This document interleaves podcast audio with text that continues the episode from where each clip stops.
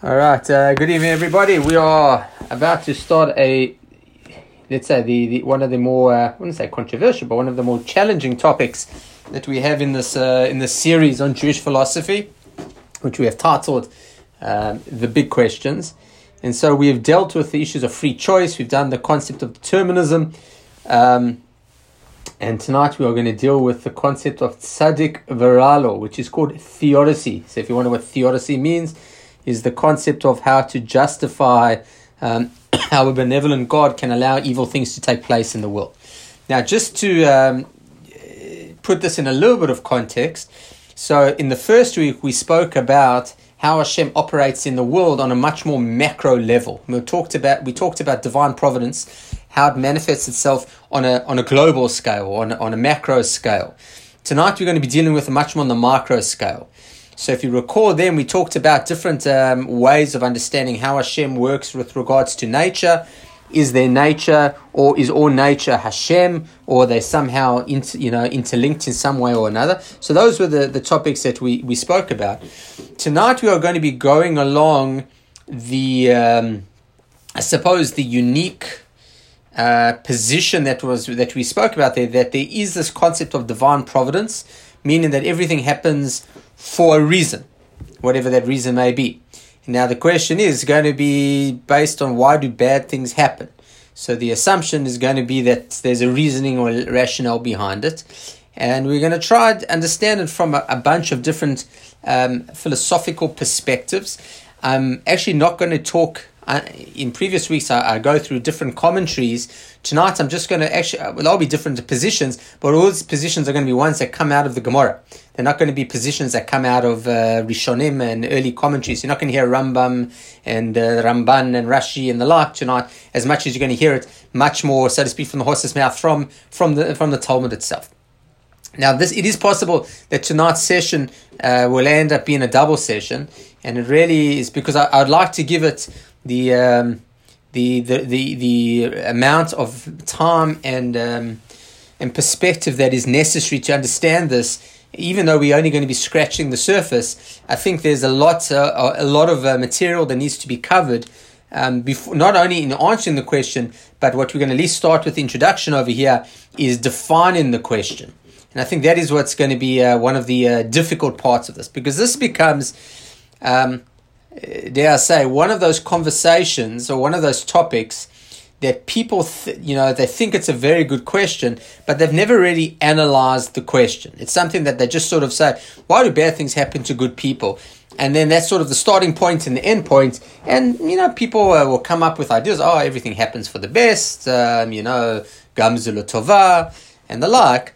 But what I'd like to start with is just questioning all the assumptions on which that um, particular question is based. So, so first and foremost, if a person is coming to ask the question, why do bad things happen to good people? So, first we're going to have to deal with three basic assumptions of Hashem. and that is, and uh, you've got it all in front of you, and if anyone wants these sheets, I'm more than happy to hand them off. But to understand them, number one is God is all good, meaning that what God does is uh, is in the benefits and interests of humanity and in and in the interests of goodness. And God is a good being. Now, why is that a necessary characteristic to understand Hashem? Because if Hashem is not good, well, then why do bad things happen? Very simple. Hashem's not good. So bad, you know, if God's, you know, God's uh, also morally ambivalent, and if God's morally ambivalent, so why do bad things happen? Because God had a bad day, so he took it out on his people. I mean, that's so to speak. So you have to have that. If you want to ask the question, why do bad things happen to good people? So you need to have one that God is a good being, and therefore everything God does should be good. And what I'm seeing seems to be out of sync with that particular def- definition of the fact that Hashem is good. Okay, that's number one. Number two, is Hashem is what we call um, um, uh, omnipotent. So omnipotent is completely powerful. That Hashem has the ability to do whatever Hashem wants. Hashem can c- controls the entire world. So nothing happens without Hashem uh, willing it to be so. And that is also an uh, absolutely critical stage because if one says Hashem is not omnipotent, so then why do bad things happen? Because Hashem doesn't have the ability to change them. Hashem, Hashem looks at it, and Hashem is terribly saddened by the fact that bad things are happening because He's God, good, and God empathizes and sympathizes with humanity. But at the end of the day, uh, if God can't stop it, and that's why bad things happen. Now, if you recall, uh, when we spoke about uh, providence a, a, number of weeks ago, I quoted a book by a non-orthodox uh, rabbi called "Why Do Bad Things Happen?" A guy named Harold Kushner, and his philosophy was that bad things happen because Hashem, so to speak, set the wheels of nature in motion, and Hashem is powerless to the forces of nature. So when bad things happen, why do people get sick? And why do they suffer so badly? Very simple, because Hashem cannot ch- stop it. Hashem, so to speak, you know, He's let the, the cat out of the bag, and now you can't, uh, just, there's nothing you can do about it. So traditional Jewish thinking would say, no, that's not possible. And and and it would, uh, so number one is Hashem's all good. Number two, Hashem is omnipotent. Number three is Hashem is omniscient. Omniscient means that Hashem is all knowing.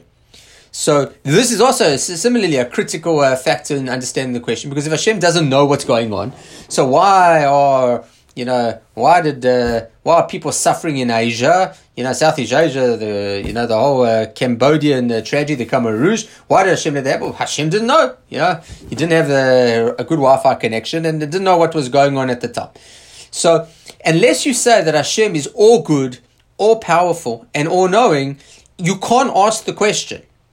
That's not to say that it's uh, it's it's it's not a painful question and it's not a troubling question, but you need to believe in these three things. These are the starting points. So if a person says, I don't believe in God, why do bad things happen to good people? So there's a very simple reason. Because kacha, you know, bad things happen. I won't use the exact term that's used in, but bad things happen. Things happen. So that's why bad things happen. So you say, what you really want to mean, when you say, why do bad things happen to good people, what you really mean is, if God has the power to change everything, and God has the knowledge of everything that takes place. And God is good. And He only wants good to happen. So how does this thing happen, which uh, which seems to be uh, in contradiction to that? So that's number one. So if you ask yourself that question, or you've heard that question asked, these are three fundamental assumptions that need to be accepted before such time as you can even enter into the dialogue of the question. And that's point number one. Um, before going to point number two, I think it's critical to understand from what perspective we are um, dealing with this question. So the the, pro- the question of theodicy can be dealt with uh, on an intellectual plane and can be dealt with on an emotional plane. Intellectual plane is just you know you know why do these things happen? So for example, if you uh, a kid, uh, a kid, his ice cream falls on the floor and he starts crying. And he say, listen, it's only an ice cream. There'll be thousands more ice creams in your lifetime. It's really not the end of the world. And uh, in the big scheme of things, this is really not a big deal. So in you, for you, you're able to keep it in your head. It is a purely intellectual thing. This is not a bad thing that happened. But for the kid, it's his whole world. All he knows is ice cream. And from his perspective, the worst thing in the world that could have happened has just happened is his ice cream's fallen away. And he is complete emotion. So when you are dealing with the topic from an emotional level, no rationale will ever suffice. So if a person is saying, why do bad things happen to good people? They want to understand it intellectually. How potentially could um, Hashem allow this to happen? So if you want to understand the philosophy, so then we can have a discussion about it. But if it's coming from a point of pain, either your pain or knowing others that have that are suffering, and then trying to define it as you're trying to create an intellectual answer that will satisfy an emotional need. And the reality is you cannot do that. It just it, it just doesn't work. And we see that through in in so many cases of uh, so if you're going to look at um, who was it? Men are from Mars, women are from Venus. Just trying to think. Uh? Uh, whatever his name was, right? And the idea that men often are much more stuck in their heads, where women are far more emotional beings. Granted, these are the these are generalized terms as used by, but the idea being is that if a woman comes and says, I had a really bad day because this one did this and this one did this and this is what happened, men are, well, let me find five easy solutions to your problem, where women don't necessarily want those solutions as much as they want to be able to share and understand and explain. Now, that may or may not be true, but it's talking about the difference of a man who's looking at it in that context from a very intellectual point of view, and intellectual problems have intellectual solutions. But if the problem is an emotional problem, so no intellectual solution will ever satisfy an emotional need. So, so when people come to me and say, "So why do bad things happen to good people?" Um, I really need to take some time and say, like, where's this question coming from? If this is a question that you know we we were studying about uh, terrible tragedy and we're just wondering like why do you know why do bad things happen? So then you can have a discussion you can talk about the philosophy and the theology. But if a person says because i've just lost someone or just someone i really care about is suffering terribly so why do bad things happen? So as rabbis and as humans i think what we do is we put our hands in the air and we say i don't know but how can i help you? How can i support you? And how can i love you and so we have to be very clear when it comes to you know those sort of discussions. Okay, so so we've gone through the three assumptions that are necessary, as well as uh, the difference between an intellectual question and emotional question. So now, once we start dealing with the question, there are two more assumptions that come up, and these are assumptions that people really don't like to have questioned. Every question that you ask in life will be based on assumptions. So if you uh, you know if I come and I say um, how uh, how cold is it outside, it's based on assumption that it's cold outside. So that may be true, that might not be true. But uh, you have to see, you have to deal with assumptions. So a person says, "Why do bad things happen to good question, good people?" It's very simple. The, the assumption is the person, the thing that has happened is very bad, and the person to whom it's happening to is very good. Now, that uh, is the kind of assumption that definitely on an emotional level is one that we will uh, never address. So, if someone, we're going to deal with this a little bit later, but if someone says, you know, why did this bad thing happen to my uncle? So it says, well, who says your uncle's good? Maybe your uncle's a really bad person. And that's why bad things happen to him. Now, that is never entertained as an option. Now, I, I don't know how you know, those of you on this call are going to define the term good and bad in as much as you're going to define it as why do things I don't like happen to people I do like? Which is really what the question of why do bad things happen to good people. It's not a question of, you know, objectively good and objectively bad. It's based on what I want to happen as opposed to what I don't want to happen.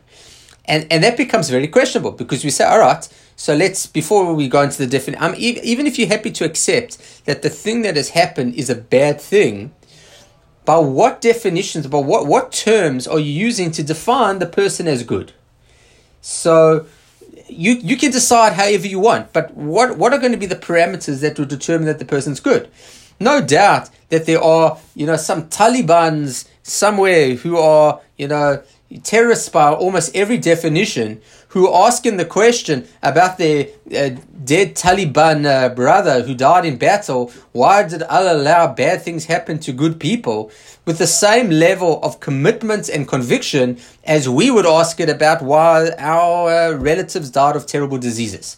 And who's to say? Well, so we look at the Taliban and say, why do bad things happen to him? So it's because you're the Taliban, because you are terrible, evil people, and bad things happen to you because God doesn't like you, and that's why bad things happen to you. But they would say the same to us. So how do we know that we are good? Now, this is a an important question. Uh, one of the when we were deciding to do the Shavuot program, um, one of the topics that um, I'd offered to give was, uh, isn't it enough just to be a good person? And the simple answer is yes, it is enough. The only difficulty is how do you define a good person? So, to uh, quote, uh, I don't know the origins of it, I've heard it on multiple sources. But uh, the way that most people define goodness is uh, best, uh, best translated by an analogy where a guy is walking through a forest and he sees a number of, uh, of targets that have arrows shot through the, through, shot through the bullseye and he sees one, two, three targets, and eventually he sees an archer sitting under a tree, and he goes to the archer. He says, "Tell me, are you the archer who shot all those bullseyes?" And he says, "Yes, I am." He says, "Wow, you're an unbelievable shot. Tell me, how did you get so good?" He says, "It's simple. I shoot the arrow into the tree, and then I draw the target around the arrow." Okay, so that is morality uh, in a nutshell for most people. Is what is a good person? Well, what am I? Well, I'm a person who, you know, so say, well, I like to give tzedakah. when it suits me and I've got some spare change and there's somebody who needs it. So that must be what a good person is. And I try my best not to speak Lashon Hara and I try to come to shul uh, every now and again and I haven't killed anyone and I haven't robbed a bank, so therefore I'm a good person. Okay, that is a definition, but uh, I'm not certain that it's a objective enough because we're always going to be hitting bullseyes. So the question is, is what objective standard are we going to be holding ourselves up to that we're going to be able to say, you know what, maybe we are not as good as we think we are. And how are we going to define that? So this is much more in the realm of theoretical. Because I think anytime you see why do bad things happen to good people, you know, the idea of saying, you know, are they really good? Like how how, how are we going to define good? And so and and then when it comes to bad, sometimes we can, you know, in hindsight, we can say that certain um, certain things that appeared bad at the time, in hindsight, um, actually turn out to be rather good. But even so, we only know that in hindsight. So it doesn't help us with the question as it's presenting itself in real time. So the Gemara tells a, a story about Rabbi Akiva. So Rabbi Akiva had a had a rabbi whose, whose name was Nachum Ish Gamzu. And why they call him Ish Gamzu? Because he always used to say Gamzu Latova. Even this is for the good. So it says that Rabbi Akiva was go, walking along. He had it was night, so he had a candle, he had a donkey and a rooster. Sounds like a, a bit of a joke. And he was and he was walking along, and he went into the local town, and he asked for lodging, and they said no no lodging here. So he said Gam Zulatova, this will be for the best. So he goes outside in the in the field and he makes camp, and within a short amount of time, the wind comes and blows his candle out. He says Gam Zulatova, and a little bit later, uh, uh, I think a, um, a, a, a, cat comes and eats his rooster, and then a lion comes and eats his donkey. And at each juncture, he says Gam Zulatova. So he's now left bereft of everything. The next morning, he goes to the town, and the town is completely emptied because. Uh, bandits came in the middle of the night and robbed the place blind and sent everyone else into, out into slavery. And Rabbi Akiva said, Ah, had they seen the candle, or heard the rooster, or heard the donkey braying, they would have found me and I too would have uh, been uh, sent off to slavery like the rest of them. You see, Kol Hashem asa. Everything Hashem does, it's always for the best. Okay, that's very good in hindsight, and you have to be an incredible mamin, a person with incredible faith, to be able to say that in the present that ah, this must be for the best. The reality is, is most of us don't have that ability. So, so to be able to say, and, and truth be told, is that sometimes things are bad. I mean, there's, there's there are times where we can say, you know, maybe maybe this will have a silver lining. But if someone gets never a death sentence, well, there's there's no real upside to it. You know, there's no way of saying, well, it will all turn out for the best. So there are times where things seem to be bad, and it happens to people that seem to be good. So, so I'd like to suggest that the question of why do bad things happen to good people is not actually the question of why do good thing, bad things happen to good people, but why is it that people seem to be suffering in a way that is not commensurate to how bad they may be. Okay? So to me like this, I get that we're not all perfect. And we all make mistakes. And we've all done a virus. But surely, what possibly could we have done to warrant that level of punishment? So it's not a matter that we think that people are tzaddikim, that people are completely righteous. We just say that, okay, out of a 0 to 10, they are 5 out of 10. We accept they're 5s out of 10. But they're getting punished like they are 0 out of 10. That's what doesn't make sense to me. And that's where we're asking this question from. Okay? So, so, so we still, as I said, we are still dealing with the introduction of trying to understand the question. Okay? Are there any questions up into any questions you have for me up until this point in time? If anyone's got any questions, by all means, please unmute. Everyone should be able to unmute yourself. If any questions, I'll give you five, four, three, two, one. Okay. Okay, so that's uh, that is now. Uh, now let's go to the um, the next assumption, which for me is perhaps the most profound. This this dawned on me um, a while ago, um, which was the um, the the implications of the question itself. So we say, why do bad things happen to good people? So let me ask the question reverse. What should happen? So we say, I don't like, I'm looking at the world, I'm seeing bad things happen to good people. So, okay, I hear you don't like that. It doesn't seem fair. And you, apparently, you living in a world that you feel that it should be fair, a world that should be just. Okay? And it's not just. So, I have a question. Would you like to live in a world that's just? So, like, let's put it. What, what would you like to see happen? So, most people, off, uh, off the bat, will say, well, I want uh, good things to happen to good people and bad things happen to bad people. Right? That's that's what a just world would look like. So ask yourself the one question: Would you like to live in that world? So I have only a handful of uh, faces here. So maybe, and it's always wonderful to see some faces. So if you want to turn off your camera and give me a nod or, or a shake, thanks. Would you want to live in a world? Thanks, Mina. Would, would you like to live in a world where bad things happen to bad people and good things happen to good people. So Mina doesn't want it. Dave's not certain. Dave Roz, what do you reckon? Mom? So, okay, all right. So, so us a Trevor. You would like to live in such a world. Well, it would be a much better world to live in. Okay. You know if you believe you're good or if you consider to be good, at least you know better things will happen to you than than not, than not so good. All right. Deline, you want to live in such a world? No, Deline doesn't want to live in a world. Sheila, what do you reckon? You want to live in such a world? No. I tell you what, I would hate to live in such a world. Hate to live, and you know what? Not only would I hate to live in such a world, you would all hate to live in such a world. Because what it means is that you have no free choice.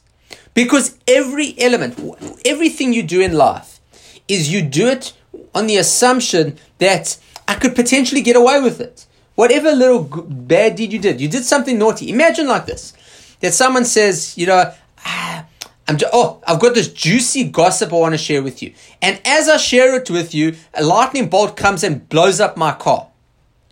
So, am I ever going to speak Lashon Hara again? So, you're never going to speak Lashon Hara again. All right, fine. So, I say, what's going to happen to Monash Golf Club on Shabbos? It's not going to last because everyone who's going to be driving to thing, their cars are going to blow up on the way. Why? Because bad things happen to bad people. And if this is the now, you can define good and bad however you want to define good and bad. I'm just using the halachic definitions that a person who lives a non-halachic life. Okay, you don't have to take that that definition, but however you're going to define it. Whatever you define it, as soon as a person transgresses that, if you, as soon as you're not 100% consistent with that value system, you're going to be potched. That means that what, what options do you have? You literally have a gun against your head, making sure that you. So imagine, so I'm about to take a drink, and I say, "Ooh, you didn't make a blessing on that. Let's see what happens." And as you take a sip of it, boom, you know, you you trip. Know, someone plows into your car. So you, you've lost all elements of free choice.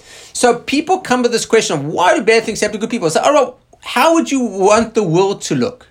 So people say, oh, I like good things happening to good people, bad people. So how would you fare in such a world? Are you that good? Are you so confident in your everyday activity that you would never do anything that would veer off the path that would warrant you, you know, uh, feeling the divine wrath? Whatever, again, I'm not saying you have to use a halachic definition of what is good and what is not good. but whatever definition it is, you're going to be held to it 100%. Anytime you compromise your own values, you will be zapped. And I don't think there is anyone who um, who would want to live in such a world. In fact, I gave um, I gave a shiur um, a while back. This is a little bit off topic, but uh, I think you'll appreciate the um, the uh, the the analogy. So it was a shiur that I gave, and the topic was um, why are conversions so difficult in Jewish law? Why does the Beit Din make life so difficult? So I said, all right. So I tell you what, guys. So we had uh, 20 people at the table. I said, you're going to be the Beit Din. Right? Now, let, let's defi- decide as a Beit Din here. What are the standards we're going to put into our, our Beit Din to decide whether somebody is a fit or not fit convert? So we say, all right, does, does the person have to commit to anything? Like maybe they don't have to commit to anything. Someone says, no, no, they have to commit to something, right? All right. So what do they have to commit to? So say, well, Uh, how about do they have to keep kosher? Can a person say, "Listen, I want to convert to Judaism, but I want to eat pork and shellfish and cheese, meat and milk, and it, it doesn't bother to me"? Can can we accept this person? So this was a, interesting. Was was not an observant group at all, and they said, "No, no, no, you can't. You can't. You know, if you want to commit, you you have to you have to commit to something." All right. So we started going through it, and the truth be told is that this group of non-observant Jews had standards for the Beit Din that were higher than the current standards of the Sydney Beit Din. Because I said, if you, you have to, you have to have standards. Everyone agreed you have to have standards. So there's a there's a famous book by um, Rav Aryeh Kaplan, which um, the the top the title of the book is very short. It's actually more of like a booklet than a book, and it's called "If You Were God." And he says, all right, pretend that you're God and pretend you're setting up the world and what are the rules you want to put in as God to make this world function? Why are you building the world? Why, why is this all being created? We're going to deal with this in one of our big questions. Why did God create the world? But he says, like, what would the what would your modus operandi be? How would you run the world? Would you be sitting on the shoulder of your uh, of your uh, of your creations 24/7 letting them know all the time just before they did something you tap them and say you know what? Don't do that. And everyone you know when you read them it says you can't because you want people to be independent. You want people to utilize their free choice. You want people to be good and good necessitates choosing good not being compelled to be good. And so as much as the question of why do bad things happen might trouble us rightly so the reality is, is that the alternative is far more challenging and far more, um, far, far more problematic.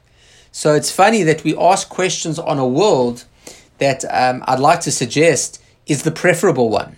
The one that does look that good and bad things can happen to both good and bad people. And as much as we struggle with it and we struggle with the degree um, with which it happens because it seems illogical to us, um, we all acknowledge that it is better than the alternative. And so that is something which I, I, just think is a is an interesting point rather than a you know one that has to one has to accept. Okay, all right, we are through the introduction.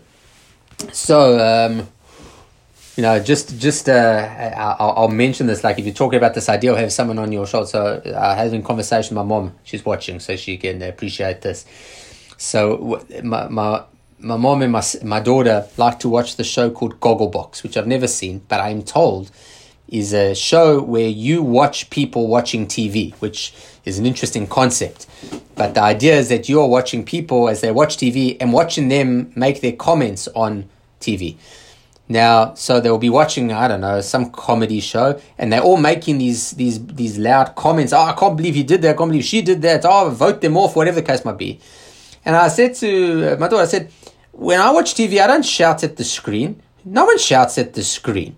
So you're watching people who are acting that they're watching TV. They're not really watching. No one watches TV like that. But if I knew there was a camera on me while I watch TV, I would also act in a different way.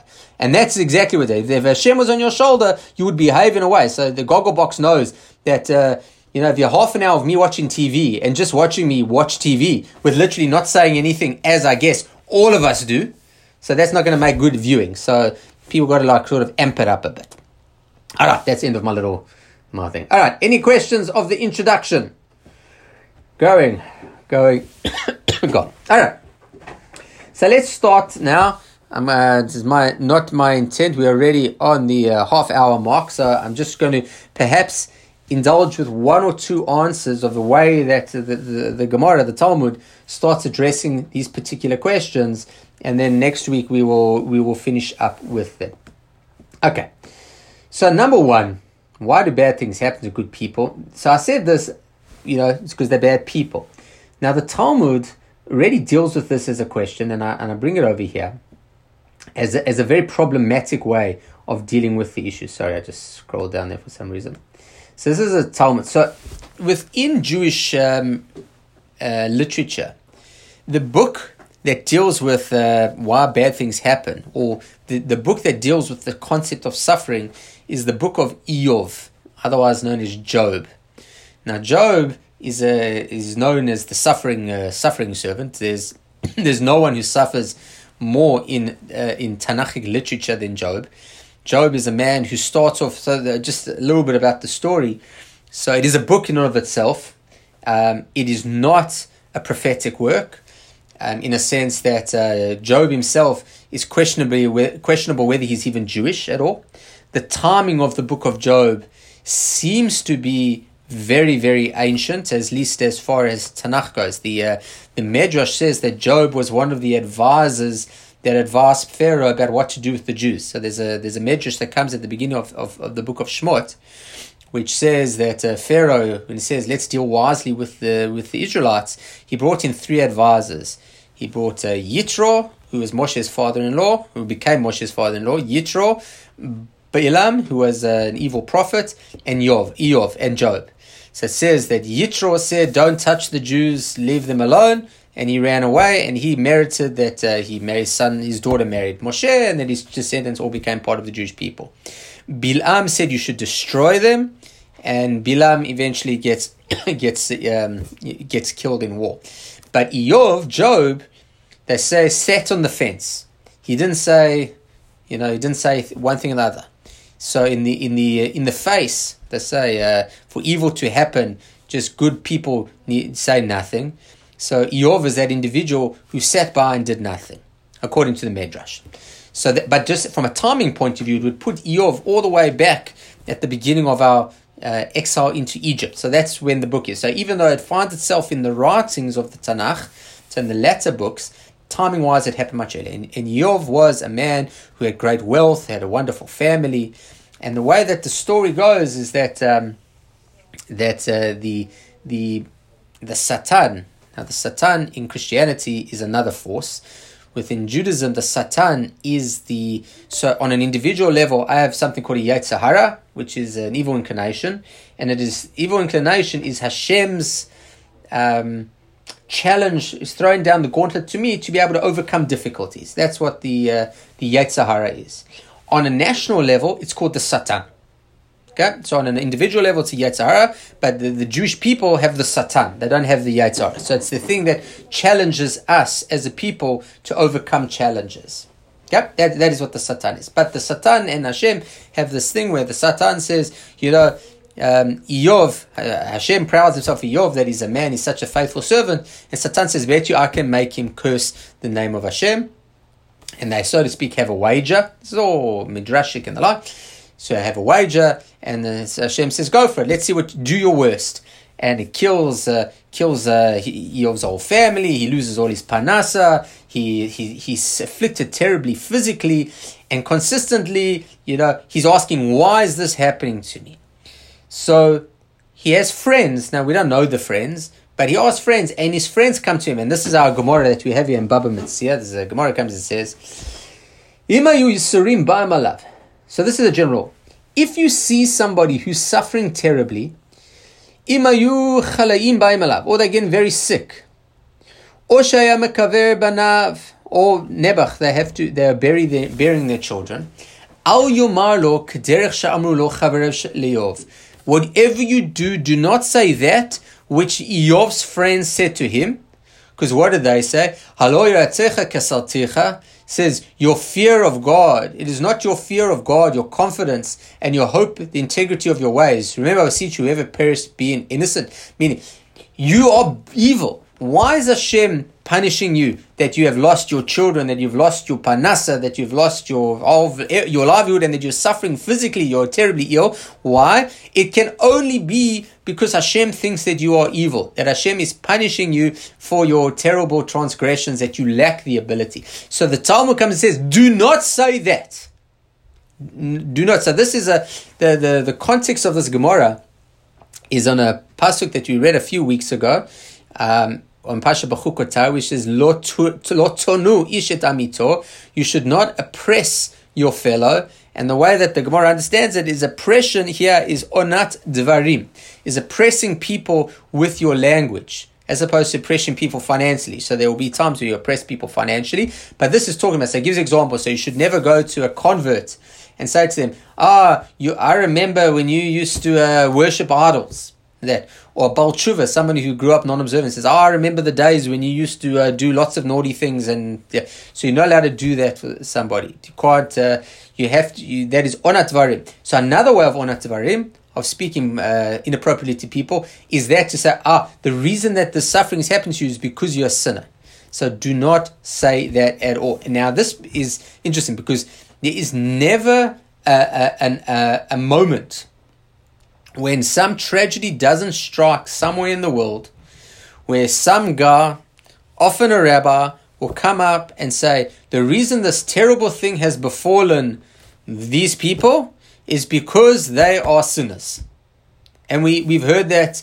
Uh, we hear. I remember when the terror, when the Pittsburgh massacre happened, um, a couple, uh, uh just over a year ago, year and a half ago it was said. It, it's been said on Corona. It's been said, like you name what it is, someone is going to chime up and says, ah, this is happening because these people are terrible sinners.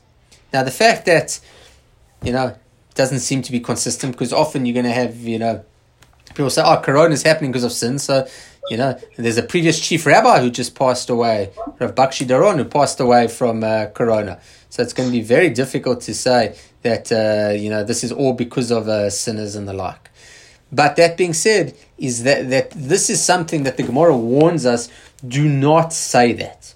Now, the question that could be asked is: is the problem saying it, or is the problem believing it? Which are very different statements.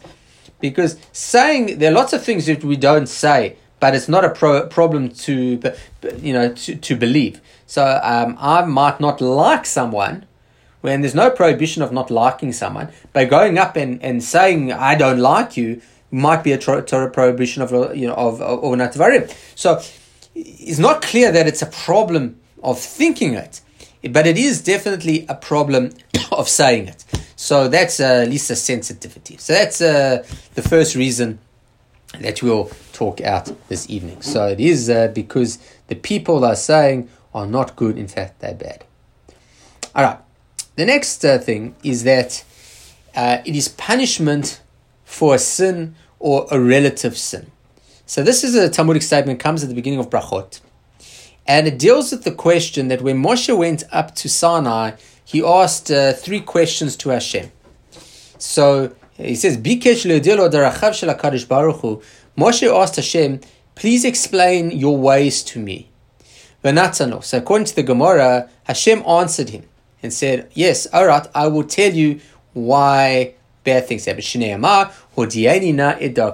this we read in Parsha Ki Tisa, where Hashem says, where Moshe says to Hashem, Show me now, please show me your way. And Hashem says, Amar lefanav, Rabbon shel olam, mipnei ma yesh tzadik v'tovlo, v'yesh tzadik v'ralo. Hashem, why is it that you have righteous people that things go well for them? V'yesh tzadik v'ralo. And you have righteous people where things don't go well for them.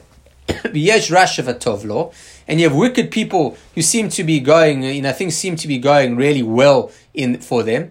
Yesh Rasha Viralo, and there are wicked people who are also having a terrible, terrible time. So Amarlo Moshe.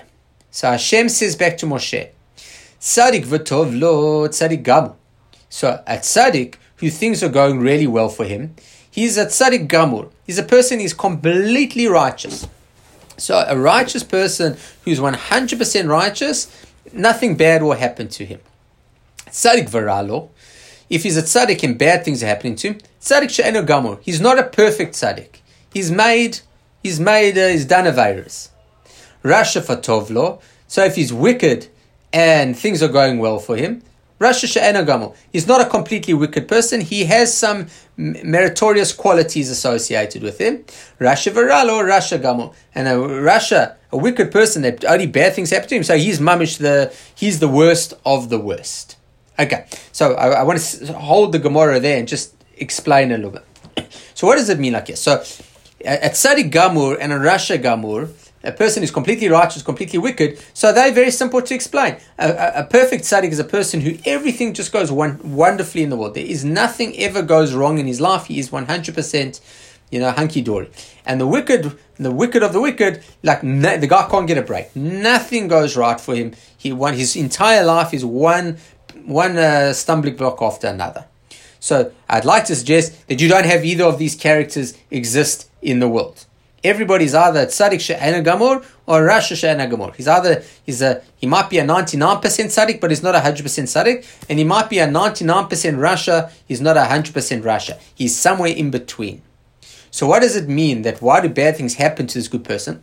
so the way that the commentaries explain it, and I think we spoke about this, uh, we spoke this out a, a few weeks back, is that so the explanation I'm giving you is, uh, is by one of the commentaries in the Gemara called the Maharsha. And he says, listen, this world is, uh, is, is, is a nice place, but it's actually nothing compared to the world to come. In the next world, that's where the real, uh, real pleasure comes, and that's where real pain is. So people, if you've got uh, 99% uh, of your life is, is, is righteous and 1% is wicked, so, what would you prefer? Would you prefer to have that 1% in the next world where the suffering is terrible, or get it out of the way in this world so when you get into the next world, the 1% of your non righteousness has been exacted from you and you go into the next world completely innocent and pure? That is what a Rasha a tzaddik she'enet tzaddik gamur. That is a, a non-perfect, uh, a righteous person. So what happens is in this world, he will be exacted the punishment in order that when he goes into the next world, he'll be completely innocent. And what about the wicked that's having a good time? So he's the opposite. So every wicked person has done something decent in his life. Is there such a thing as a person who is wholly wicked and has never done an act of kindness in their life? No. So what will Hashem do? Hashem will grant them, grant them kindness as well. That they will have certain elements of kindness and they will have some benefit in this world, maybe financially, maybe health, maybe family, whatever the case might be. But they're using up that entire account in this world, and when they die, they'll be punished completely for their wickedness. So that is this idea. So it's punishment for sin, but it's not punishment for sin in a sense that I'm going to punish you for this sin that you do, but rather there's this grand accounting scale that Hashem uh, keeps. So, um, unlike the news, uh, life is very complex, and uh, the the calculations that Hashem makes for what is you know what, what's the reward for mitzvah. So it's not like a, it's not like a job that if you uh, if you mow someone's lawn you get fifty dollars, and if you do this mitzvah you get fifty dollars of cookie points from Shemaim because there's there's so many complex uh, complex. Uh, uh, parameters and variables and you taken into account. Let's say I do a mitzvah, but for me it was much harder to do the same mitzvah as for you. Maybe like to get up in the morning for me is much harder because I work a night shift and you it's a lot easier. And for me I've got to drive a long way and you don't have to drive a long way. And I have struggled because I don't sleep at night and you do sleep at night. Like you can't just say that it's like mowing a lawn. Mowing a lawn, I don't care what night you had last night. You mow the lawn, you get 50 bucks. You don't mow the lawn, you don't get 50 bucks. But with regards to reward and punishment, it's a far more complex system.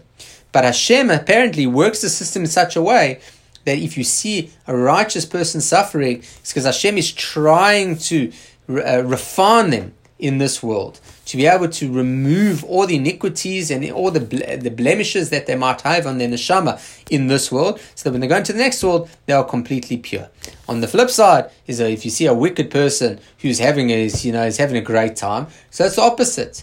So he, Hashem is is being very patient, saying, "Okay, this guy has done a bit of good goodness and kindness in his life, and he deserves the reward for that. But I'm going to give him the reward in this world. So when he gets to the next world, there won't be any left." All right, all right, ladies and gents, uh, we have, as I said, we have started the topic. We have a lot more to cover, but I think it has already been 45 minutes. So I'm going to excuse myself and excuse you. And I uh, hope you can join us again next week, where, please God, we will be able to finish this off. If you have not received, uh, or sorry, the email about signing up for Shabbos, Shabbos, we are back.